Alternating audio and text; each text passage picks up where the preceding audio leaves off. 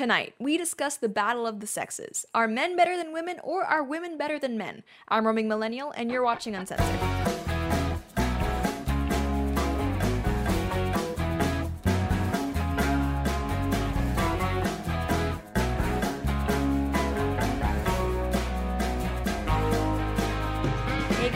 Welcome back to the show. Today we are discussing toxic masculinity, or at least what some people perceive to be toxic masculinity.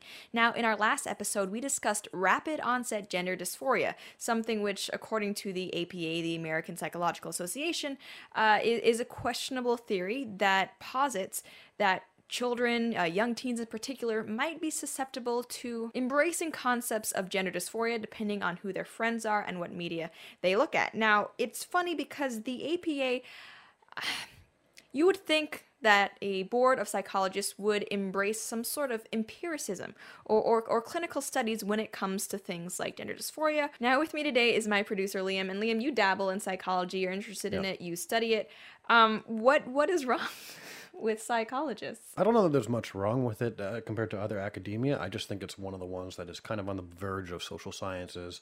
And a lot of the social sciences have taken progressive like, approach. Yeah, because yeah. I mean, I'm interested in people like Jordan Peterson and like psychology as a field can be very empirical. It, it can be as relevant as a, a lot of other, um, mm. I guess, especially medical sciences and things like well, that. Well, cer- certain fields depending, yeah, yes, certain yeah. fields with psychology, you know, you can do um, definitely uh, clinical studies and things like that. It can be very quantitative, not at all wishy washy. Yet, you know, within this, especially when it comes to gender, we're seeing a lot of that whole progressive bent seeping in, which is scary because these people, um, they're kind of who are responsible for helping those who are struggling with mental health issues. So, I mean, to see them fall so far into this ideology is scary. If you haven't seen that episode yet, it's it's really eye opening. I it's out now. You can check it out on Blaze TV. Um, but this episode, we're discussing something new from the APA, another hot take, I guess you could say. Um, as reported by the New York Times, traditional masculinity can hurt boys, say new APA guidelines. This article by Jacey Fortin reads that, quote, the American Psychological Association has released several guides for psychologists who work with people belonging to certain groups, members of ethnic and linguistic minorities, for example, or women and girls. It did not have a guide for working with males, in part because they were historically considered the norm. But in August, the APA approved its first set of official guidelines for working with boys and men. The guidelines, 10 in all, posit that males who are socialized to conform to, quote, traditional masculinity ideology are often negatively affected in terms of mental and physical health. They acknowledge that ideas about masculinity vary across cultures, age groups, and ethnicities, but they point to common themes like, quote, anti femininity, achievement, a eschewal of the appearance of weakness, and adventure, risk, and violence. Yeah, I mean, I kind of get in a sense that it I do think it would be damaging for let's say a young boy to be told that he's not a man, he's not tough enough, rah rah rah rah rah. Mm. I can understand that that's not a good approach and maybe in the past, especially among some families, that may have been uh, an too much of a focus on trying to conform to masculine norms. But at the same time, I think masculinity is really healthy for boys. I think the pursuit of masculine ideals, I mean, if you look at something like uh, the Boy Scouts or something like that, I think that mm. can hmm. be really good for boys, especially when you consider how boys in their play, they tend to be rougher than girls, they have more energy. I think they need a positive outlet for all of that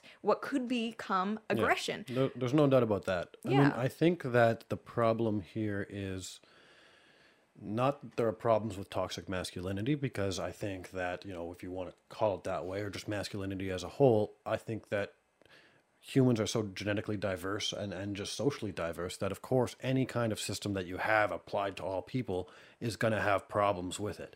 Do I think that it's a problem that you ask boys to toughen up sometimes? It might be in the short term difficult for them, and long term it could be good for them. But all that said is that it's normal to expect that in such a diverse group of, of humans uh, that men are, you know, that masculinity is going to have some drawbacks for some of them, but what's the alternative? I don't think that there's been a better proposition by the by these people that are pushing this that are saying that okay, we just can fix these women. problems, right? As, just but, become women. But now, what are the new slot of problems that are going to happen, right? Right. No, but it's it's funny because we would never hear a group like the APA talk about toxic femininity right? And you mm. bring up that, yeah, yep. men are a large group of people, half the population, uh, or maybe I don't know, less than a third now. I don't know what kind of like crazy switching people have been doing with their genders, but I mean, I don't even like, I think, blaming things like, let's say, too much aggression on masculinity because I think if you look at, and this kind of relates to a piece I did about effeminacy, if you look at what drives people to be overly aggressive and hostile, it's usually things like insecurity,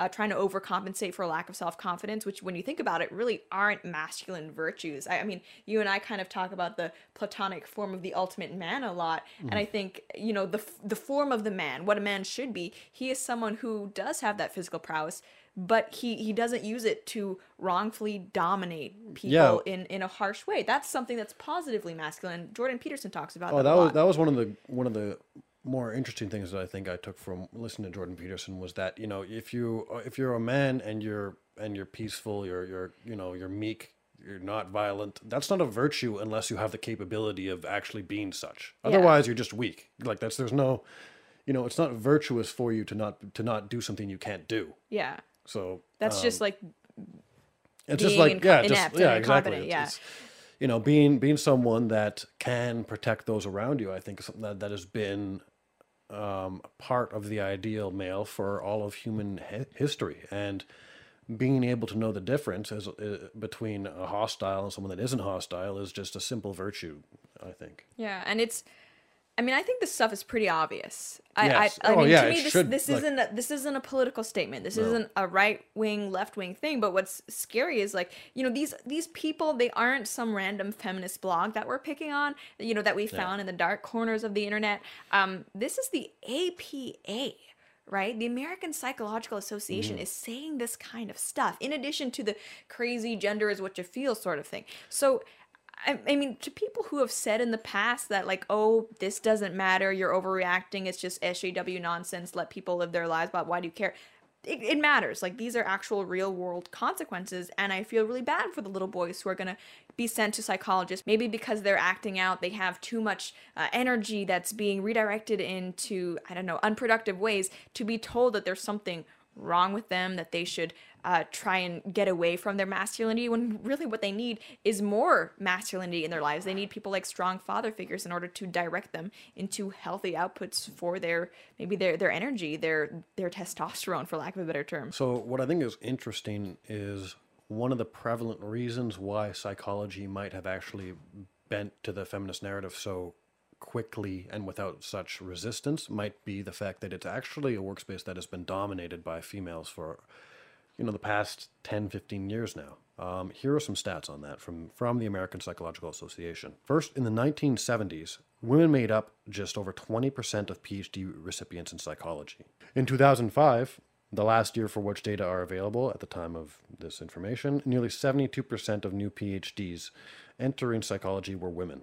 In 2013, for every male active psychologist, there were 2.1 female active psychologists in the workforce. This gender gap was even wider for racial and ethnic minority groups. So I think with those stats, obviously we can we can begin to see why the field of psychology might be a so keen to apparently condemn masculinity because they're all women. Also B, we can't forget that women are overwhelmingly more liberal than men are on average, so it and makes probably sense more why. likely to be feminist. Right, exactly. That's what makes them more likely to embrace things like this radical gender ideology. In response to that, I know some people are going to say, "Oh, what? So you're advocating for more representation of of certain groups so that their viewpoints or interests are being considered?" Blah blah blah. Like, "Oh, are you are you for diversity quote or something right now?" And it's like, no, I I wouldn't have a problem with psychology being overwhelmingly female if the females weren't already so ideologically driven.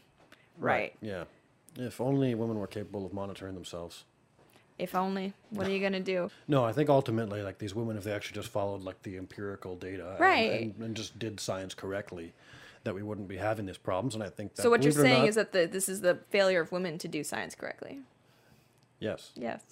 I think that also another explanation for this might not just be in the political leanings of women, but it might also just be in the nature of women. You know, women tend to be more caring and, and interpersonal than men. And you might see that the way that women are behaving towards particularly young boys and, and men as a whole is just kind of adopting that caring mentality, but not not from the masculine perspective. So I, I think it might not just be a political thing that that's working behind this. That I think a lot of feminism comes from some of the traits of femininity that are just like the maternal aspects almost. Yeah. And I think we see this as well in the fact that women are also overrepresented in fields like, um, I guess, elementary education, Yes. uh, education in general, really. Um, but I think it can similarly be a problem um, when we're looking at the education systems in especially the states and Canada, maybe the UK to a certain extent. I'm not so sure um, because women are the ones who are essentially creating these curriculum, deciding what kids do and when. Um, boys, I think, are marginalized a lot by that, in that they're they're obviously gonna want to be more active with their learning, so maybe they aren't as good at sitting down and being quiet. And I think all of that just contributes to what we're seeing in women really uh, just dominating men in how the current school systems are set up, which then leads to things like women getting more college degrees than men because they have better marks, more likely to go into it. And then you have a problem because women tend not to marry men who are less educated than them. But what do women do when there's more of them graduating than men? So, whole societal problem we have there um, definitely needs to be addressed. But this kind of leads us to another story, which is similar. And I, I wonder what the psychologists who came up with the idea that you know masculinity can be harmful for men would say about this.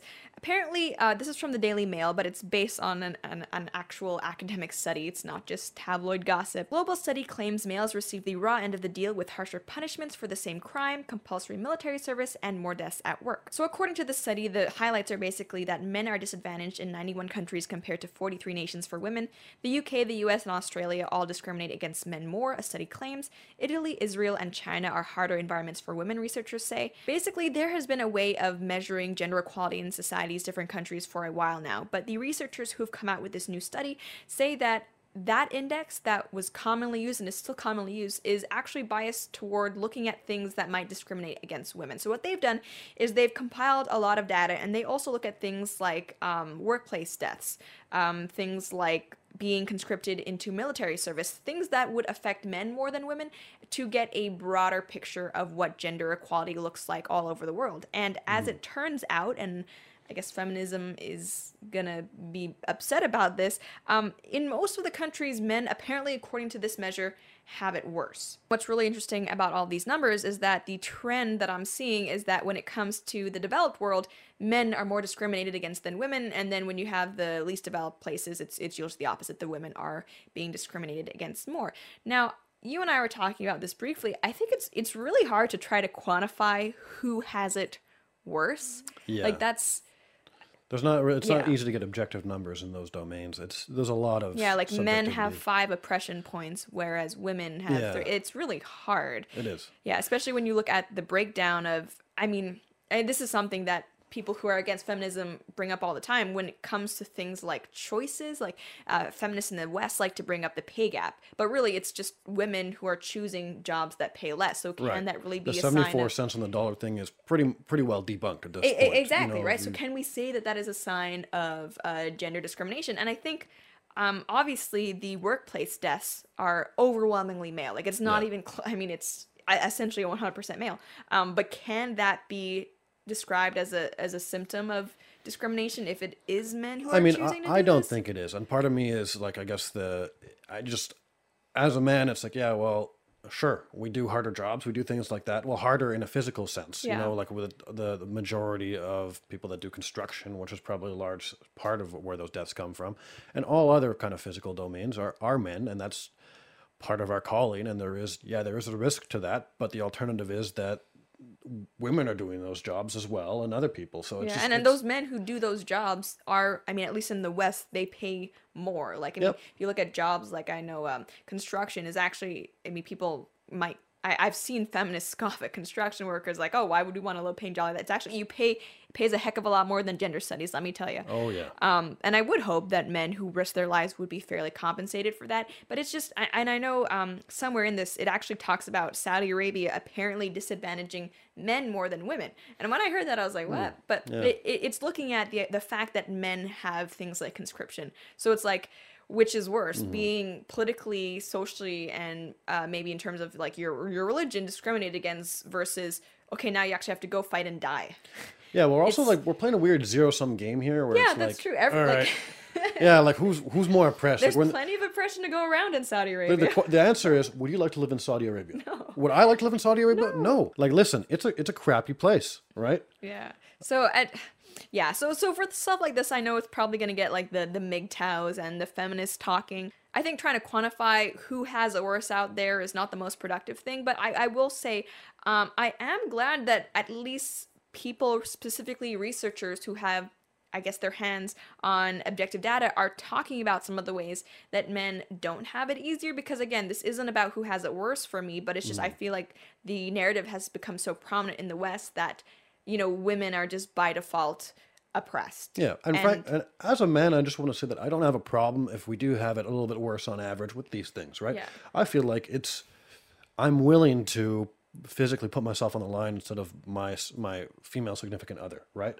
Yeah. Like that's something that I think is natural, and it's it's an expectation that we men should have for ourselves. Um, that's part of our jobs, but there is also a pretty clear line that we have to draw before everybody, all the MGTOWs start yelling uh, these angry terms, I guess. But um, there is also an expectation that there has to be equality or or privilege in even other domains, mm-hmm. like like that reflects these kind of discrepancies. I think. Right, and I think that's just kind of what being an adult is about. That men have their own particular challenges and maybe benefits, and so do women. We have our yes. own like uh, areas where yeah, sucks to be us, but then we are privileged in other areas. So I mean, like overall, I'm I'm not angry about this study. I think it's great that people are at least looking into some of these things that mm. you know men maybe have the short short end of the stick for because for the longest time that's not been the case. Um, yeah, but I mean, but o- overall, uh, you know, looking at a lot of this stuff, it's just it's apples to oranges in a lot of ways. Like, what's worse, having to I don't know, like be overrepresented in workplace deaths or having to be underrepresented in your government. Like I don't even know how we would begin to choose that. And that's the thing. It's like we've talked about this before. It's that's assuming that men and women are competing against each other when we're really not. We're supposed no. to be on the same team. But I think that's all we have to say for now. Thank you guys so much for tuning in and we'll see you next time.